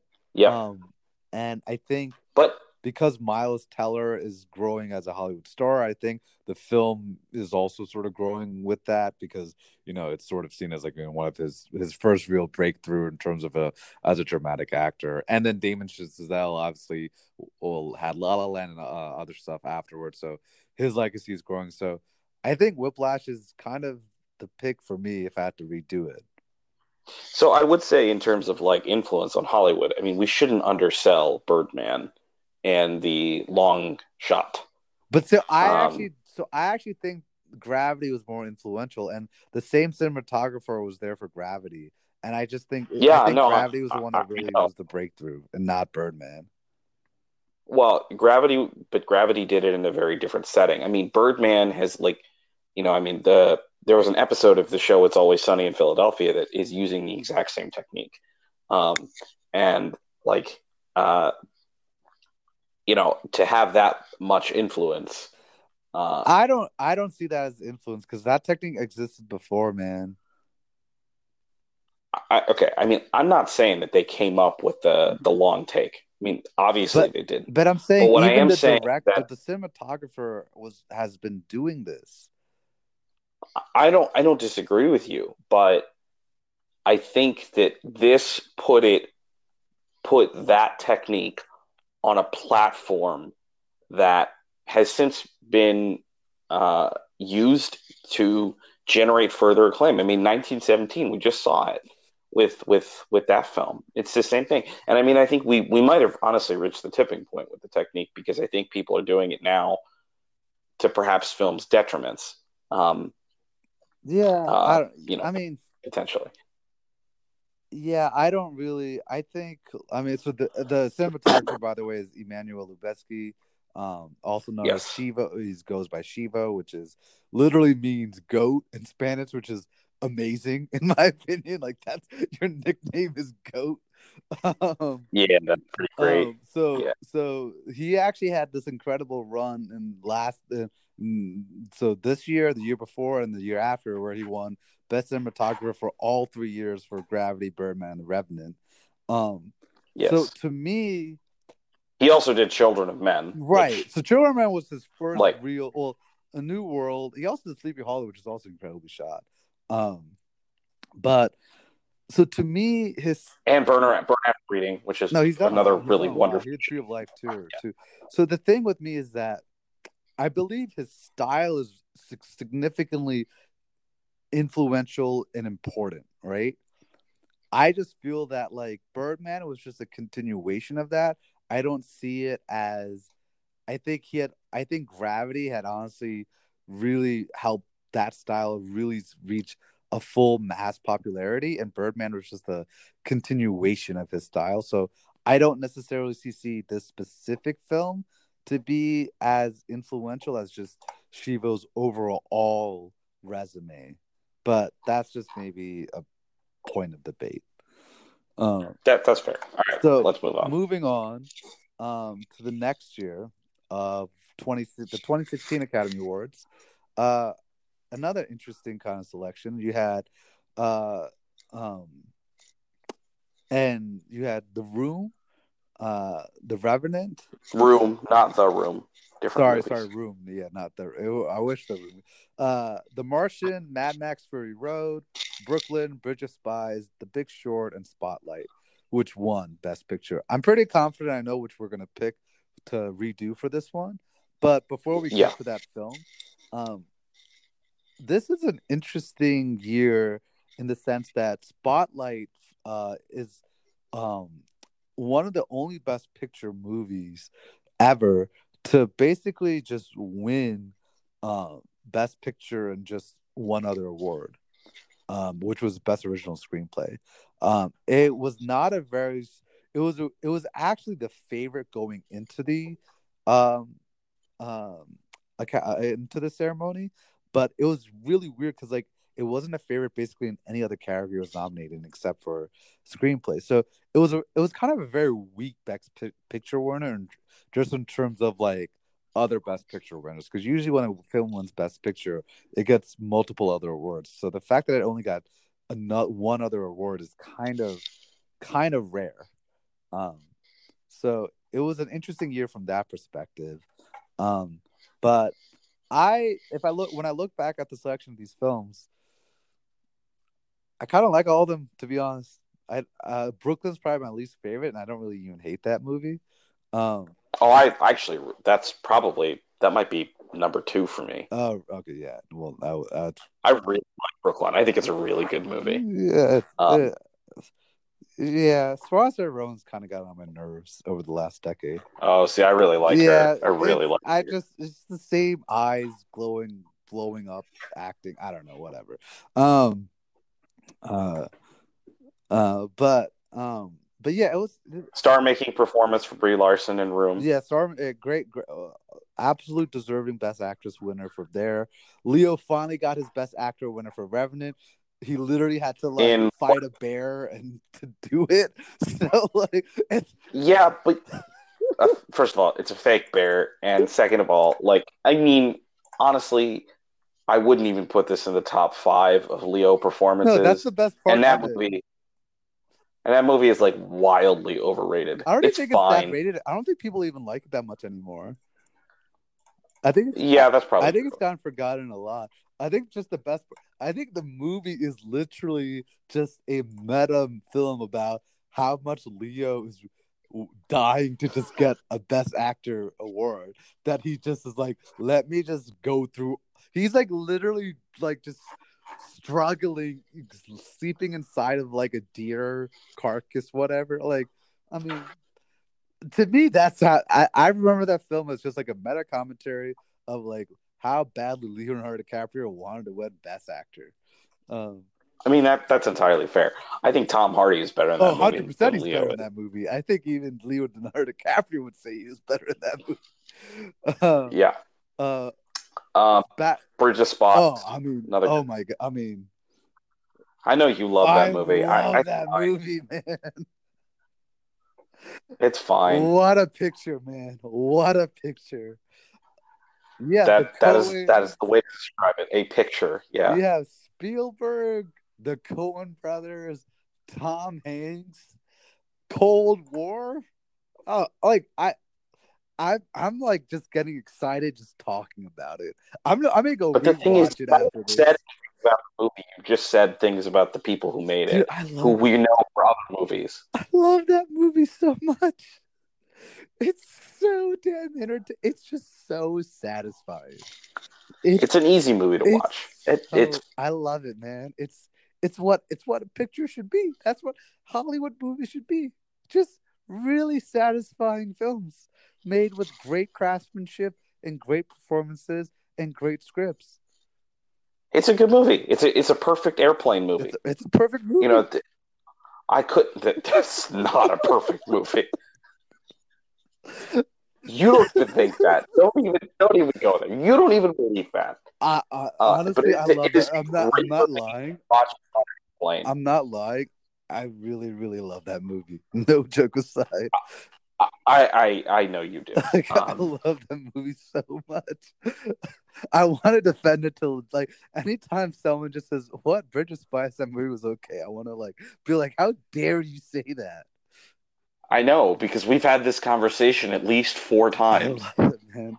But um, and the picture was also great. the Martian. Martian was fun. The Martian entertaining. Martian, uh, special place in my heart because I read the book the night before I saw the movie. Hilarious. I bought tickets to see the movie, and then I I I bought the book and I just read it, and then I woke up the next day and saw the movie. Um, that was a different time all in my life. All right, nerd. Okay, nerd. Okay, nerd. Um, Big Short. Uh, Big Short, a good, entertaining movie that finds a way to make the financial crisis accessibly told, even if it's not fully accurate, but at least it tries to be. Okay, so I. I love ninety percent of that movie, but then the ending is just like Yeah, just like all right, let's for the sake of making a point, let's just ignore the fact that that that bunch of changes did happen to basically be like to tell I I'm just that I mean you know this I study finance like you know and government and so like but the fact that I was even able to watch this movie without like screaming is a, a pretty good statement about how good it is. I think the ending talking about the finance. to the psyche of the American people, though, about how they feel about it. Yeah, but the psyche of the American people is fucking stupid because the largest financial reform bill in 50 years was passed in response to this. And, like, sure, we can talk about whether or not it did enough or not. But to say that nothing changed is just like to bury your head in the sand. Uh, it, it yeah, absolutely. But, but I think a film accurately capturing the American psyche isn't necessarily a bad ending. It's it's not a bad ending. Also, the the Margot Robbie in a bathtub explaining um, CDOs uh, is and and remains a uh, hilarious and uh, I think pretty um, uh, memeable. Um, It never became moment. a meme, but it should have. But anyways, moving on to the movie that we're avoiding because it's the obvious pick winner, and we've talked about it a lot before. So we're probably not going to talk about it too much. But it's we if we were to read this year, I think you and I both agree it'd be Mad Max Fury Road, one of the best action movies, one of the best action movies ever made. What incredible production! It actually won the most Oscars this year. Incredible production design, great storytelling, great script, great performances. We've talked about it. I kind of don't have Practical effects Yeah, for VFX. yeah, yeah. Like it- story, you know. the most memorable film of all these films, and I think of the entire year. So from every category, that's the film I think. a stone cold classic. Yeah. So moving on to 2017. Um, I'll do this one. yeah, do this one. Uh, nominees were Manchester by the Sea, Lion, La La Land, Hidden Figures, Hell or High Water, Hacksaw Ridge, Fences, Arrival, and the winner, Moonlight. So, for those who don't remember, this year, this this uh, show was infamous, Most famous moment in Oscar history. probably the most famous moment in Oscar history because um, Bonnie and Clyde, aka Warren Beatty and Faye Dunaway, couldn't read a card properly, and they pronounced. Well, to be fair, they got the wrong card. Um, Yeah, they- it's not. yeah, yeah, and yeah. they and they said Moonlight won, and No, I'm sorry. no, they, said, they said La La Land. Land, and then PWC auditors had to come on stage, and everyone got confused, and they're like, "No, Moonlight won," and everyone's like, "What the hell's going on?" And everyone was laughing, and Ryan Gosling literally just started laughing on stage because he's the best human being ever made, and um, and The Rock Yeah, was about to like During literally this the Rock, there's this great photo of everyone acting shocked, and The Rock literally has the people's eyebrows in the photo. And he later said, he's like, yeah, because at that moment, I was thinking I had to go on stage and start beating people up. Um, and I truly believe that's exactly what he thought because he's the people's champion. He's going to protect the people's winner. Um, I'm, I'm telling you something, man. If The Rock were to 2024, accept 2024, baby. slot for Elizabeth Warren, she would be the locked in president. No chance for anybody. 2024, Uh, The Rock, Dwayne Johnson. The Rock for president. I'm already casting. Uh, you know what? You know what? The Rock might be nominating, uh, or Bloomberg might be nominating uh, The Rock as his as his uh, Well, nominee. that may make that may let me vote for Bloomberg actually. um, but anyway, so this is an interesting year. Oh. All right, so this is an interesting, Really good year. really good year. I mean, I didn't particularly like Hacksaw Ridge um, that much, but outside of that, uh, pretty good year. Um, Manchester by the Sea is like one of the most depressing movies I've seen in a while. Um, just So utterly, and I know the Casey Affleck's part, yeah, but that's well, so funny story about that movie. Um, if you haven't seen it, that movie involves um, the death of children. We'll, just put it that way. Uh, and me, being an idiot, um, decided to show this movie to uh, my pregnant partner. oh, Um, I did not hear this. I have not heard this story. And I had seen the movie. Let me tell you something. That was stupid. That really, really fucking That's stupid. horrible like one of the dumbest things I've ever done. Yeah, don't no, I know. I don't know yeah, how you still got married. Um, I, I, I, yeah. Well, she, uh, she's a saint. um, yeah, that is not a movie I would watch if I was if I had kids. I would never watch this movie. I could barely watch the movie without having kids. Yeah, uh, it's it's not a happy movie. Um, you know, I quite liked it, um, and I actually would would I would watch it again. I kind of do want to watch it again, um, but you know, It's the Um, scene for me when he just says at the end. It just stuck with me the most is when he just says, "I can't shake it." Um, yeah, I know. it's such a like it's perfect. It's like the perfect capsulation of the entire character. Uh, You know, I've said this again. It's like it commits, right? Uh, And so Yeah. uh, uh and then yeah, but great movie. Hell or High Water, a really good wannabe No Country for Old Men. Um, not as good obviously, but you know, but Still really but good on uh, also, yeah. I mean, I I remember you and I saying that we thought that it was one of the it was better than anything uh, from 2016. I don't know if I still believe that. Um, did I say that? Because I thought Now- I, I think I had a number two, not number one. Um, well, I meant from the previous year, but anyway, Oh, okay. um, Hell or High Water, great movie. Uh, I I don't know that I would say that it's a No Country for Old Men wannabe. I think it's a it's a much more uh, it's a much funnier movie um, than No Country for Old Men. I think And I also think I it's, think you forgot better. how funny No Country for Old Men is, but yeah. No Country for Old Men is funny in a Coen Brothers way. Yeah. This is funny in a like comedy way. Fair, Um, fair. Um, Yeah. yeah, really well done, really great performances. Love the ending. Also commits to an end, good, some you know ending. Doesn't Yeah, I mean, um, it's almost like storytelling involves committing to tell uh, a story and follow the story to its natural conclusion, not shout out to Rise the. Skywalker. oh, I was going with Game of Oh, Thrones. I was shouting out to um, but yeah, either one. Yeah, either one. Um, Um, but yeah, so but anyway, so the three films. So and then you have Fences, which is really kind of great performances based off the play. Um, Lion was fine, good. oh, I hated Fences. Uh, I thought Fences? Fences was wild. Oh, I like. I thought Fences. Fences I was thought great. was overrated, to be honest. Um, Um, I thought Fences was great acting, but honestly, like sure, there was there was no reason that that movie should exist because it was just the play filmed, Yeah. and I just fair. It was completely uninteresting visually, I agree. uh, and I but then I thought like Denzel. great acting, unbelievably good acting, but uh. I don't think the story ages particularly well. Not at all. Um, Not at all. I think you know like toxic masculinity is like very heavily embedded and not really dissected in that. No, eh, there's no Um, nuance. yeah. Yeah, and and and so you know I think that, and I think the fact that the story is just it's a lot of speechifying. Yeah. Uh, so I I, No, I, I didn't. I don't think Fence But is I think really so. movie. For me, the three films of this year, um, I mean, of the nominations, uh, were La La Land, Moonlight, the winner, and then Arrival. So I, I agree. so La La Land, I'm glad. No, I'm glad La La Land did. La, I'm glad Moonlight won. Um, Moon, this is uh, this is coming off right after Trump's election. I thought it was really. I didn't really want Hollywood to just celebrate itself. I think it'd be good if it shined a light on, you know, a difference, a real human picture. And I think Moonlight is a very human picture.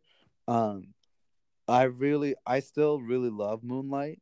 Um, I think it's, I think it's, um, uh, influence on the indie scene is very pr- strong, even if it's probably never going to be really influential beyond those sort of independent type films.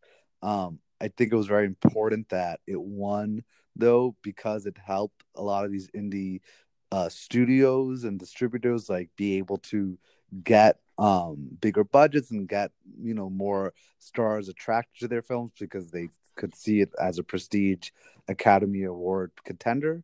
Um, all that, I probably personally love Arrival of all these movies the most because I'm just a sucker for great sci-fi, and I think Arrival is great sci-fi.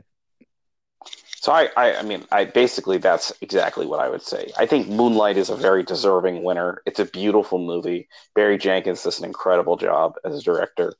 Uh, it's beautifully shot, wonderfully acted, um, tells a really intensely personal and poignant story. Um, and the fact that the cast is basically, uh, maybe not even basically, ex- perhaps exclusively all black, um, is really important socially um, for that movie to get that kind of recognition from the Academy Awards is um, important socially, and I don't think that we should ignore that. I think that that is like an important thing. Um, and actually, if you look at three of the nominees, they feature prominent black actors in the leading roles in Hidden Figures, Fences, and Moonlight. So maybe the Academy did something right this year in fostering and Lion had uh, a diversity. Lion had a brown dude. That that's true. Yeah, Lion is also. Um, um, uh, that said, I think Arrival is one of those movies that um, it's kind of like an earworm. You see it and you kind of just think about it and you think about it and it doesn't really leave your brain for years. Um, Which is sort of what the know, I- movie even says, how the movie really even talks about time and memory to some extent. I know, and and so like,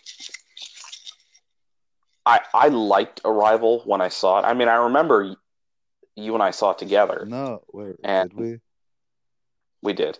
I always forget this. Um, I, I, it's We so did. weird. I don't. I remember so many of our uh, movie theater experiences. I remember watching Arrival. I just don't remember you and the memory of it. we saw it like late at night. Uh, Yeah, I Um, remember it was at Snowden and everything. Yeah. yeah, it was at Snowden because I remember we walked out and you said, "Man, that's a movie," and I think that's like What a picture! That's a very What nice- picture. you didn't say what a picture That's my because new if you line, had, I would have. I'm saying that for I any would movie. never have let you forget it. You would have been very, very clear that I was with you if you had said what a picture. Because! I would have ridiculed you for the next hour. Um, Arrival's a great movie. I think, Yeah, and I share like your sucker for sci-fi. Um, sucker man. uh, yeah. So um, I'm totally good with Moonlight winning. Personal choice, maybe Arrival. It's close. Yeah, and La La Land's still great on its own. It's still a very satisfying romantic comedy, drama, musical, whatever. Even though it's not really So- much of a musical in the end, but I so uh, so La La Land is the movie that I, I saw with with it's the first movie that that my partner and I saw together. It's um uh oh well, saw together solo. Um and so it has a special place in my heart for that, but that movie is vastly overrated as like a story oh yeah, or yeah. Like the songs. I mean, Emma Stone should have won Best Actress, but yeah, um and you know like it, it's hollywood overrating hollywood. It's a good movie. I would have liked that movie a lot more i can guarantee you if it hadn't been sold to me as being like the greatest thing ever. But holly but you know movie musicals get overrated. I don't know why and perhaps it's because they're just unappealing to me generally speaking but like if there's even a passable movie musical people think it's like Oh, the greatest thing they ever barely exist anymore. But um, Yeah. But and I can't wait for West Side Story Spielberg to come out with the West Side Story remake at the end of this year. Um, um, I can. I can wait. I'm I'm good waiting. Um, Oh, but yeah, it, 2018. it, it was it, it was it was a it was a good year, a good good winner. I would pick Arrival, but I think Moonlight I'm very content with having. Um, a winner I'm not content with having is the year after, 2018. which I'm actually looking at it, and I actually think this may be my favorite year of all the years. Actually, when I look at it now, um, so 2018, the Academy Awards, the nominations were Three Billboards Outside of Ebbing, Missouri, uh, The Post, Phantom Thread, Lady Bird, Get Out, Dunkirk, Darkest Hour, Call Me by Your Name, and then the winner, The Shape of Water. So actually, when I I'll actually say that for me personally, I'm looking at it now and I've looked at everything. This is probably my favorite year of overall films if I look at the full selection. Um, oh, interesting. Uh, Not true for me. uh, but I hate the winner. Um, I hate the, I hate who they selected at the winner. Um, and I I'm probably gonna. Sh- so I think. So. I think if I were to repick this personally, I I think. I mean, it's well known. I'm a Nolan fanboy, so I think obviously if I'm just picking the movie that I love the most is going to be Dunkirk.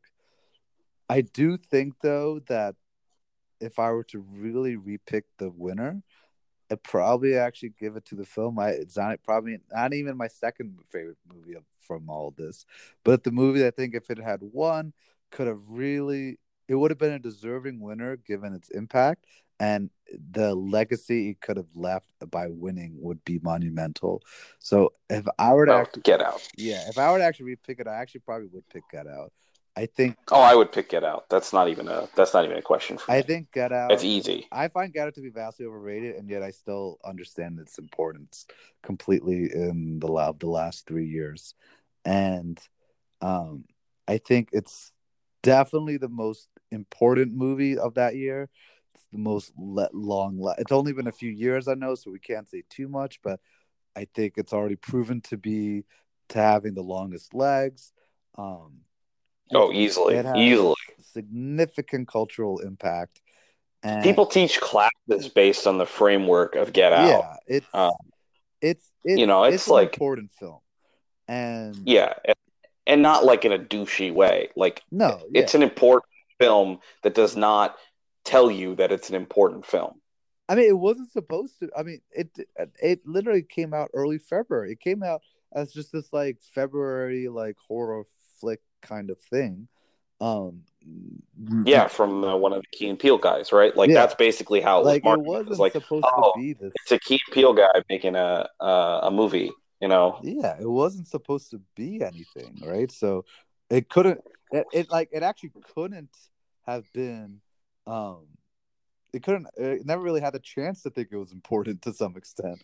Um, and um, and it, it it premiered at Sundance, and then it got released like a month later. So there wasn't even that much of a build up for it, right? It just like it got released. There was like some, there was some festival hype for it, and the hype kind of picked up, and then it just had one of the real great box office performances of that year.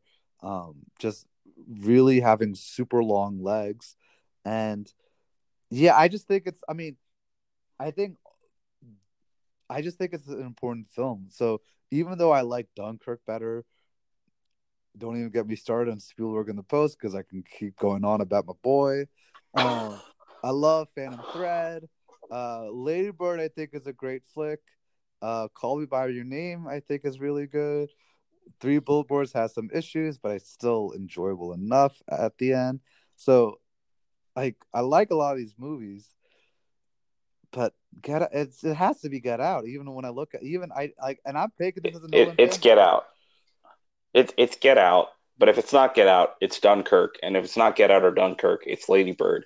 And if it's not any of those, it's either The Post or Three Billboards or Call Me by Your Name or Phantom Thread as like a Daniel Day Lewis's last movie. It should get it. Or Darkest Hour because Gary Oldman put on like a fat suit and played Churchill. Yeah, Let me tell you what it's Yeah. not. It's not the fish fucking movie. it's not the fish movie. Yeah, what is, the fish I don't, fucking movie. I don't hate Shape of Water, by the way, of Water. I I like it. I like it's old. I like what he's doing with it. I like the production design a lot in it. I liked it. It was whimsical. It was kind of old Hollywoodish. I enjoyed it. and that's exactly what it is. It's whimsical and it's old Hollywood, but that doesn't mean that it's better than any of these other movies. It's not. Nobody agrees that it is. It's just a weird vote. I just don't understand it. Uh, I don't. Un- I didn't understand it at the time. I was like, really, this movie? This movie when you have Dunkirk and Get Out. Dunkirk in the argument for being one of the most incredible cinema experiences you could have, plus also a really good war movie and Get Out, like which was instantly recognized as being this socially important movie, to say nothing of the fact that it's actually also a good movie. I do not understand. And there's also a classic Oscar film, The Post. Yeah, no, You know? I agree. Um, I just the post, like, I mean, even- about the importance of journalism and uncovering like corruption in uh, of politicians. Yeah. in the middle of during the Trump the Trump administration. Yeah. I know, I know. Yeah. It's, it is what it is. Yeah. Um, Get Out. I'll I'll say this. You know, Get Out is of the last ten years is socially the most important film to come out. Um, I know that's a big statement to make, but I actually fully believe that. Um, at least in America, I should say. Let me rephrase. In America, um, um, I don't think I think its importance will just get bigger, and its legacy is going to get stronger. Yeah. And so, Oh, it's it's it's. I mean, there's a decent. There's. I mean, there's a decent chance that in 20 years, Get Out will be among the most significant movies of a generation, which is a, a is. strong statement. But I mean, I think. I think, yeah. It's I a, mean, it's a very important film culturally. It just is. Like it just Yeah. it just is. Um but moving on to the last year and we're cutting our 90 minute mark but we'll try to get it done probably won't but moving on to the last year of 2019 we have vice a star is born roma the favorite bohemian rhapsody black klansman black panther and the winner and potential worst picture ever maybe green book um this was not a great year for me to be this honest. is a terrible year for the Oscars. actually- I mean, it might be a, might be a terrible year for film overall. not a really Um, good I saw the fewest movies in 2019 the 2018 uh, or, or 2018 um, that I had seen in any year because my son uh, was born that year. So I um, I was on parenting duty. So I have seen a number of these movies, but I saw almost none of them in theaters, and I um, I don't really have high opinions of, of most of the the Best Picture nominees. Um, yeah i mean so i i mean if i were to you know uh so i'll, I'll avoid talking about the one which i think we're both going to agree on but um Yeah.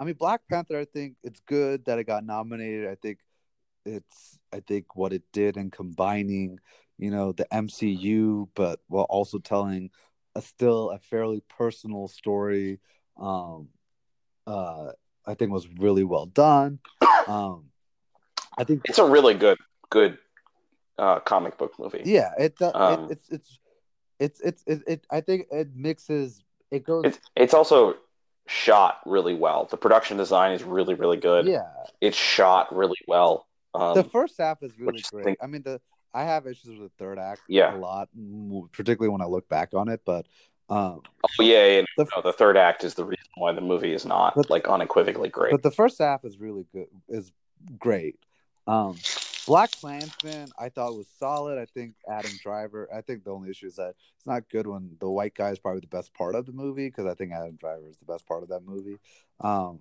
but you know Adam Driver's a phenomenal actor. Like Yeah, I mean, I love it. I love me some Adam Driver, but we'll talk about his acting at a later time. I don't know. I I, Yeah. I have a I have a theory on star acting versus acting, and I don't know which one Adam Driver is in yet. Um, uh, Roma, I like a lot. I thought it was really shot well. I thought it was right. It it tells a personal story, um, but makes it very accessible for outsiders to look into. Um, uh, you know, I think it's a film which will probably really only exist with kind of strong cinephiles and people who are obsessed with Criterion Collections type. I don't think it's ever going to really, even though it was a Netflix film, I don't think it's ever going to really reach a mass audience or have an impact on a mass audience. Um, it's too long. it's long, it's black and white, it's in Spanish. There's a bunch of reasons. Um, The opening shot is a minute long. Nothing of like water. yeah. You know, not exactly accessible. I think though it is it is telling this is this year I think is probably most famous for the fact that it was probably the it's the first year that a film Roma I think was if Roma was distributed by any studio not named Netflix, I think it would have won Best Picture. If you look at all the other Yes. awards it won, it's in the Oscars and outside the Oscars.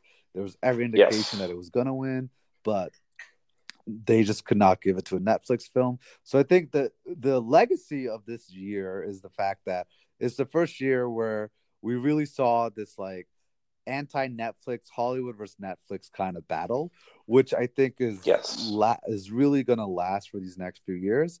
I think ultimately we will see a Netflix bec- Best Picture winner. I think we'll actually see one in this decade, but um, but I think Oh yeah, I, I I, think- don't think that there's a question. I think you know we're gonna see for these next few years this kind of anti-Netflix kind of thing going on, and this kind of started that. But for me, Green Book is just such a bland movie. It's not even bad. It's just boring at the end of the day. I think it's already been forgotten, and it's only been a year.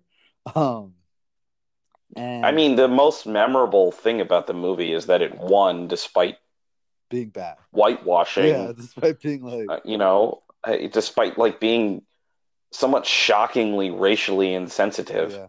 uh, you know, and depicting almost a white savior narrative, which is almost for a Best Picture I winner. wouldn't say almost. I would say it literally does. Well, okay, yeah, that yeah. So it- it's a white savior narrative in you know in in 2019.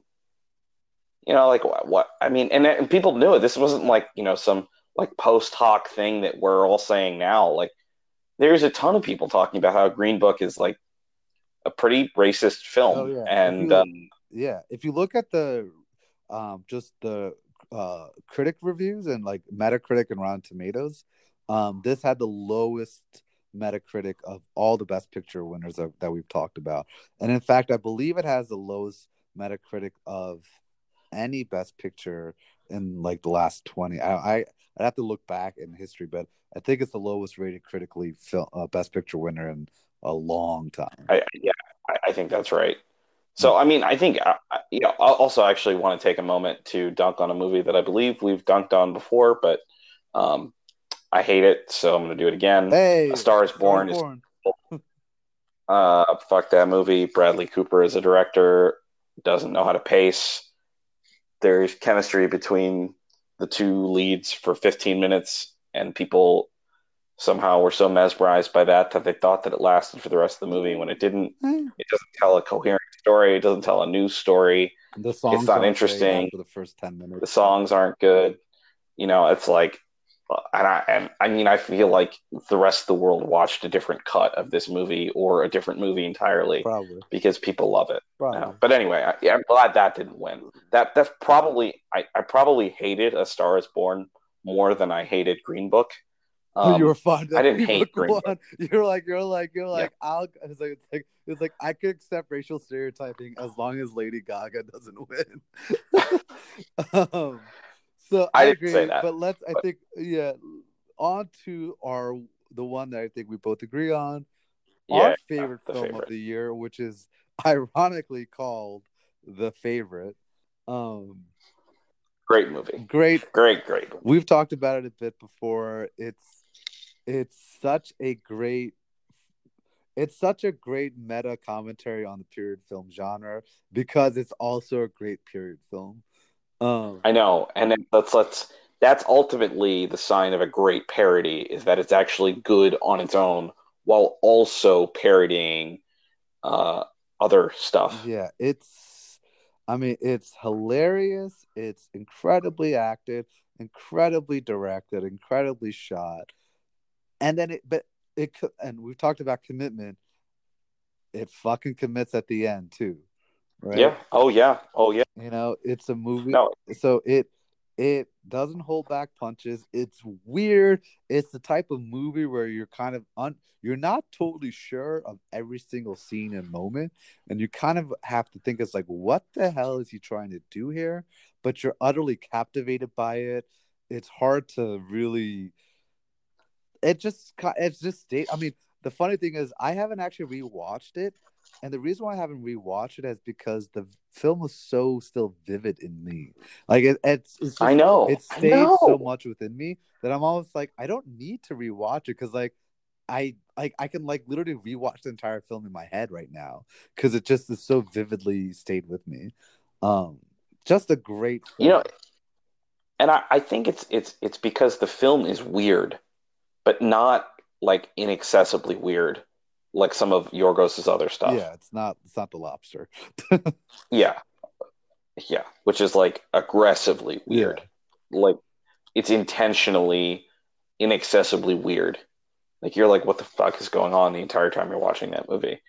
Um, and it's only at the end where you can sort of see like, oh, I get it now. Whereas the favorite, you can sort of watch it as just like a normal movie. Um, that's a little odd. Uh, and, and so I, I think that that's like hands down among the the best picture nominees. It's the the the easy choice and a movie which and the thing is it's it's a movie that's basically a pretty much like an all female cast um and i think yeah know, it yeah. is directed by a man but i think it does kind of what i like about it is that it it both does a great job of making these female characters us just seeing them as just like human beings and seeing Yeah. kind of their faults and stuff but they still have their femininity to them right i think sometimes they're like the there's there's some issues when a when a film tries to make a mo- of uh, a movie with uh, female characters in order to sort of tell make them feel strong and badass whatever they try to take away their femininity to do that this is a movie that says i want to tell a story about you know human beings and but it's going to be with all females but i'm not going to take away their femininity to tell the story. So i think it tells a very human story with female characters without taking away their femininity which is sh- uh, shockingly actually not that common because i just feel No, it's super rare Yeah. in Hollywood. i just feel like Um, you either have the femininity but then the film just kind of sees them only as females and kind of in some ways takes away the humanity from them and just thinks of them as just you know f- women or they try to make them human characters but then they completely take away their femininity and this is a film that really actually balances both so yeah, it's also just it's also just like a really classic story about power. oh yeah Um, right you know, and and that's not new, but it's the visual storytelling is so distinctive uh, that it doesn't matter, and it's it's an example of using film as a medium to really enhance the story that you're telling, to make old feel new. yeah Um, That's that's the best And way to put it. That is the best. Old Yeah. feel like the core elements of the story is classic storytelling, right? Like, I- if I were to tell you like the themes and morals of the story, you're like, well, that's nothing new. I've heard that story a thousand times before, but you haven't seen it told this way. Um, no, no, uh, and if you have seen any period piece ever. Um, you will find this movie funny in how it sends up those yeah, those things. yeah. No, I love It has a breakdancing scene. I think it's the best period film since I literally have to go all the way back to my boy um Stanley Kubrick's Barry Lyndon, and I think Yorgos will even admit that this film is basically his version of that film. Uh, he's very influenced by Kubrick, and and like that movie also. Who isn't influenced by Kubrick? Yeah, he is. Okay, he is. Yeah, I know, I know. He yeah, is he is specifically. specifically like, I, like I am literally trying to be the Kubrick reawakened. Um, Sure, that that might be true, but it'd be like me saying, like, "Oh, as a writer, I'm influenced by Shakespeare." Like, no shit. yeah, Everybody's, yeah, by- but there's a difference. You know, there's a di- the best. or like as a musician, I'm influenced by the Okay, Beatles. let me put it this way: he is the Kobe Bryant to Michael Jordan to Stanley Kubrick's Michael Jordan. Well, I don't know that he's earned that yet, but, but I that's do, you, do you get the analogy I'm trying to make? yeah, yeah, I, I do, I do, uh, and only a very small. We have about six people that listen to this show, and that might be being Hey, generous. 10. I'm We not sure. That, 10. yeah. We got ten listens last for the last episode. Uh, I think at least one of those was me, maybe two. nine, so nine, nine, nine people. um, we're gonna we're gonna reach it. So- we're gonna reach our double digit audience at this episode, and by the end of the year, we're gonna get twenty, and then we'll just double every year, and eventually, compounding, we'll have a million dollar million subscribers.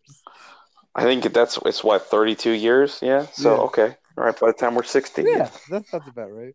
Anyway, so to recap, um, the the whole year. So just to recap, so uh, in two, so starting at the beginning of the decade, 2010, Hurt Locker won but you and I would both say that Up is pro- probably the one we pick. Um, in 2011, The King's Speech won, but we would probably go with Inception or The Social Network. Um, 2012, The Artist won. Um, we didn't really have a strong opinion on this one. Uh, we you said Moneyball, I said Hugo. Neither of us were necessarily fully strong on either one because it was fair. It was probably one of the weaker years. 2013, Argo won. Um, we both picked Lincoln. Uh, 2014, 12 Years a Slave won. We were both fine with that winning, but we would probably, if we had to really repick, say Wolf of Wall Street, maybe. But you know, a lot of worthy contenders that year. 2015, Birdman won. Um, you were fine with Birdman. I think we both, though, if we had to pick, would pick Whiplash over it. Um, Yeah, I agree with that. 2016 Spotlight won. Uh, we both 100% agree that Mad Max Fury Road should have won. 2017 Moonlight won. We were both content with that, even though we probably both like Arrival better as a movie. Uh, 2018 Shape of Water won, and we 100% hate that choice. And we both picked Get Out because it's the most important film of the last decade. And then 2019 Green Book won, and we would repick the favorite to win that year. Um, I think overall, though, what I will say is that as much as I hate on the Oscars, their winners at least, the nominations for the most part, if when I look back, were a pretty high percentage, right? In the sense that it was Yeah. like they if I look about all these nominees, I would say 70% of them I really like or like a good amount.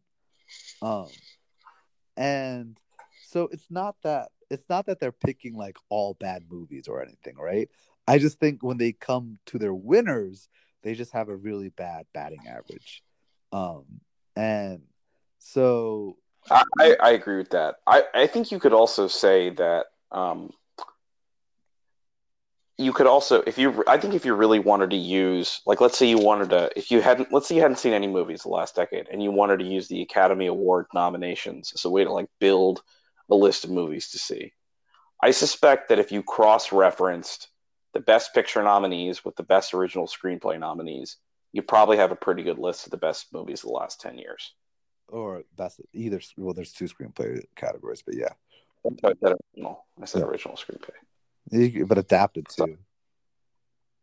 Yeah, potentially. Yeah, I mean- but if, if you were to, Yeah, I mean, yeah, I think I think even if you just look if a movie is nominated for best screenplay in either category and best picture, it's usually a very good movie. Yeah, I mean, well, Green Book, but yeah, I mean, That's why I said usually, not always. um, I think even if you just look at the nominations, if you just watch all these movies, I think most people would enjoy at least two out of three of them, um, which is a good. I mean, that's better than Netflix's algorithm, in my opinion. So, um, so like, Yeah. it's the the you know the nominations aren't usually the problem, right? Um, I think at the end of the day, it's the fact that you just know that you know what these two movies like you'll have you'll have movies which are like everyone knows this is the best movie but we know this has no chance of winning. I mean like the shape of water year is a great example where everyone knew i mean everyone's like get out and dunkirk are bigger movies. Even even at the time of the awards people knew they were going to be more impacting last longer and no one thought they had any chance to really win at the end of the day right?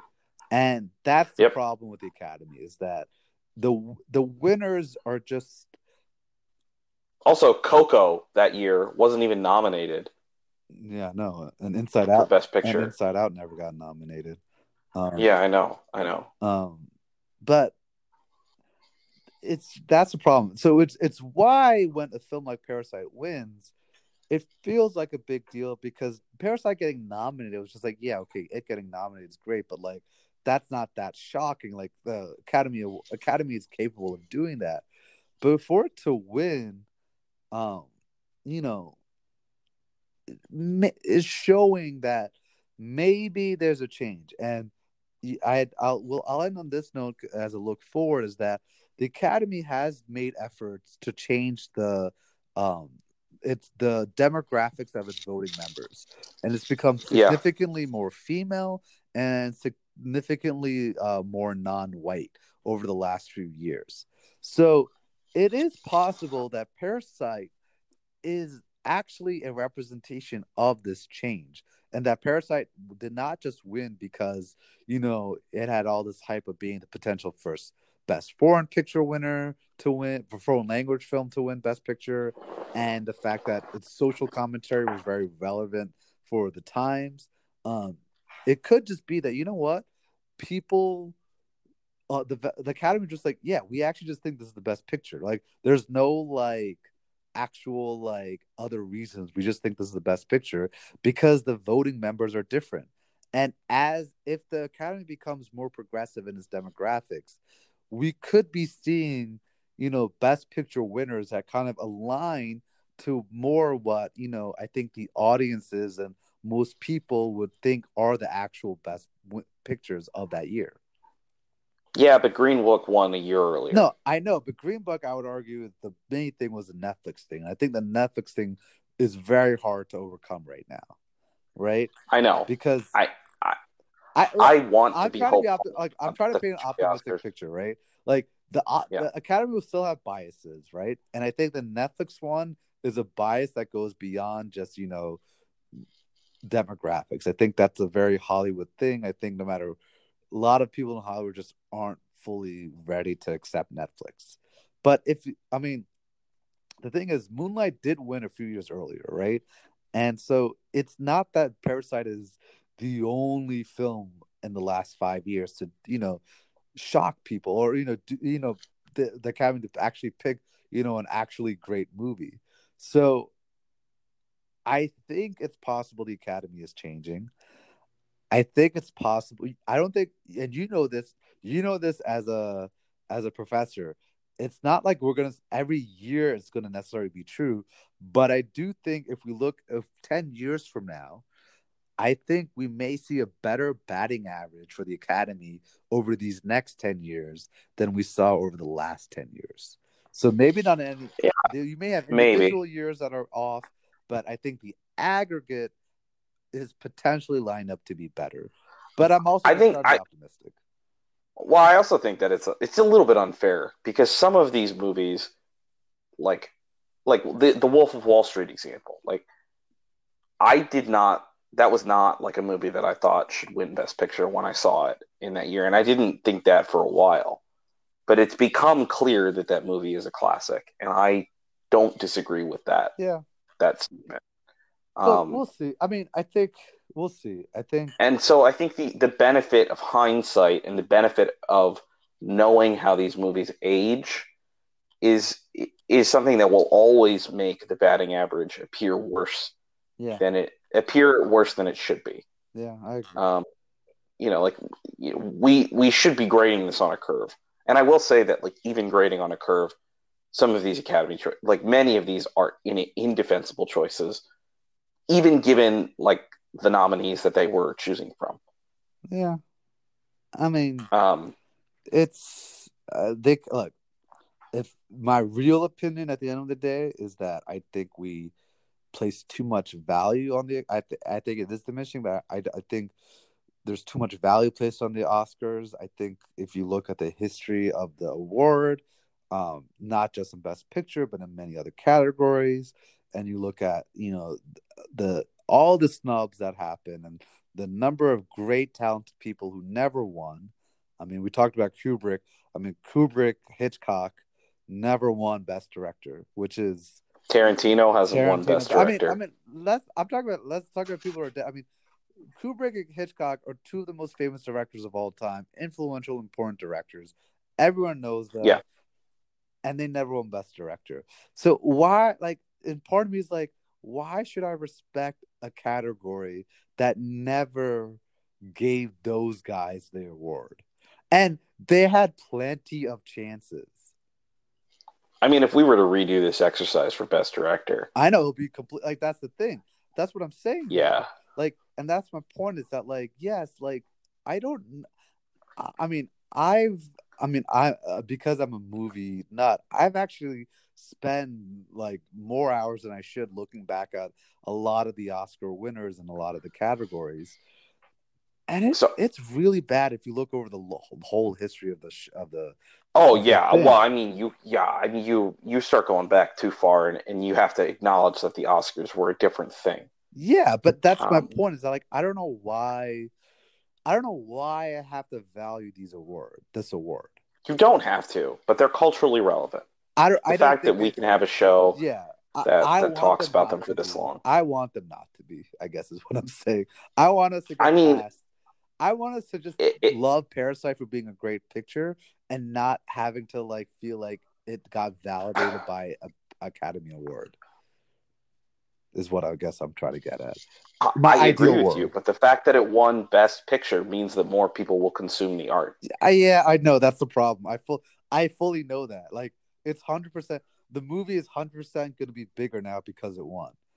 So it's A, a it's, lot bigger. it's good that it will be a force multiplier. Yeah. yeah. So uh, it's yeah, yeah. I know. I know. It's you know you uh, you. I'll end with this. I have a very complicated relationship with the Oscars. It's a very love hate thing. Um, it's mostly hate now, but Yeah, no, I mean, I, I've never heard you say that you love the Oscars. I've really only heard you post that video where that guy said "fuck the Oscars" I mean that's the best. at some defunct gaming award. That's the best. That's the best. I love that I use another award show to hate on an award show. By the way, but yeah, I mean, I I hate the Oscars. I, I haven't watched an actual ceremony from start to finish in years. Um, but you know, Oh, it, they're terrible to watch. But if you, uh, well, you don't drink, but if you do drink, uh, you know, uh, having having a, a couple glasses of wine or a couple cocktails or a couple beers or whatever of choice, and uh, doing a, a some kind of fantasy draft to make you invested in the the outcomes of every single one can be fun. Yeah, I mean, you can do that with anything, man. I could do that with the Westminster. I could do that with the Westminster Dog Show, bro. So it's not like that. Exactly. Exactly, that's exactly right. Uh, That's uh, that's, but yeah, that's how I make it. so Interesting. another another but another year down with the Oscars. Uh, one year away from the next one. Uh, my early prediction is that I mentioned earlier. I think I think Steven Spielberg's West Side Story is going to be a potential big player because there are just so many factors involved. I will say that I do think that the outcome of the election is going to be very important for how the next Academy Award is shaped up. In my opinion, I think if Trump wins, I think I think I actually think you would see a different Best Picture depending on whether Trump or the Democratic nominee wins. Um, because I think the mood of the country is the mood of at least Hollywood will be very different depending on which one of those outcomes is, which will therefore influence their choice. Is my prediction. Uh, yeah, I mean, I don't, I don't disagree with you at all. So I, I, I think that if if Trump wins, the Best Picture nominee, uh, the Best Picture winner, could entirely be an, uh, a reaction to to Trump winning, but That- that, could also just as easily not happen. yeah, that's my early 2021 prediction. But with that, um, we will see you all next time. Hopefully sooner than later. I'm actually glad that we're actually pumping these out much more than I thought we would. So appreciate Akil for taking the time out of his busy family and professor life to talk about movies. We we all we, we all have the same 24 hours in a day, man. Yes. Mine aren't more important than, Right. than anybody else's. and, So and with that, we'll see you all next time. Bye.